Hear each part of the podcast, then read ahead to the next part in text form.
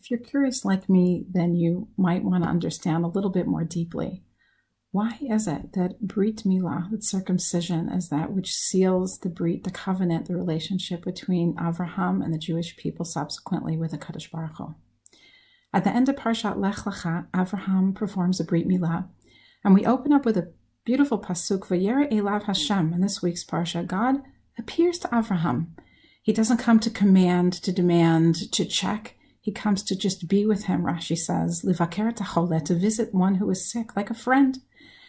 As a result of the Brit Milah, there's a certain intimacy between Avraham and the Kadosh Baruch Hu. I want to try to understand the nature of Brit Milah, and for that, I want to look at the word Orla. What is an Orla? It's a foreskin. Orla is also other things. Um, Orla fundamentally is a covering. It's that which is it's a blockage. Uh, the Nivi'im speak about a Orlat Lev, Orlat Oznaim, Orlat Lashon, things that block the source of our authenticity. Our hearts are blocked, our ears are hearing, referring to what I spoke about last week. Um, our, our, our tongues somehow are not communicating that which is authentic. There's also Orla of trees um, for the first three years of a fruit bearing tree, you cannot consume the fruits. You could say specifically when you feel like it's my tree. I bought the tree, I watered the tree, I watched the tree, I reaped the fruit of the trees, it's my tree.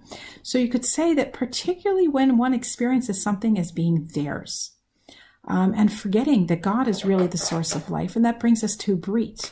The fundamental notion of a Brit in this particular context the role of a Jew in the world is to reveal God as the source of life. All of our actions move to revealing God as the source of life. And that's not simple because God's hiding in this world. It's not clear at all.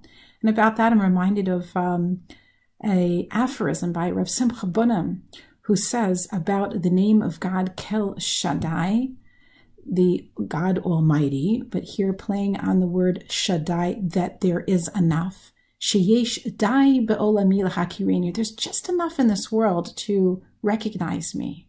So what does the Jew do to recognize and reveal that there is God in the world? What we do is we remove the orla, particularly, you could say in trees, we experience it, it's our trees, but particularly in the area of our children, we really experience our children to be ours. They look like us, they move about in the world. And precisely when we experience ourselves as being the source of life, that's when we remove the foreskin to reveal the source of life and to acknowledge and recognize Shiesh Nikudat Chayut.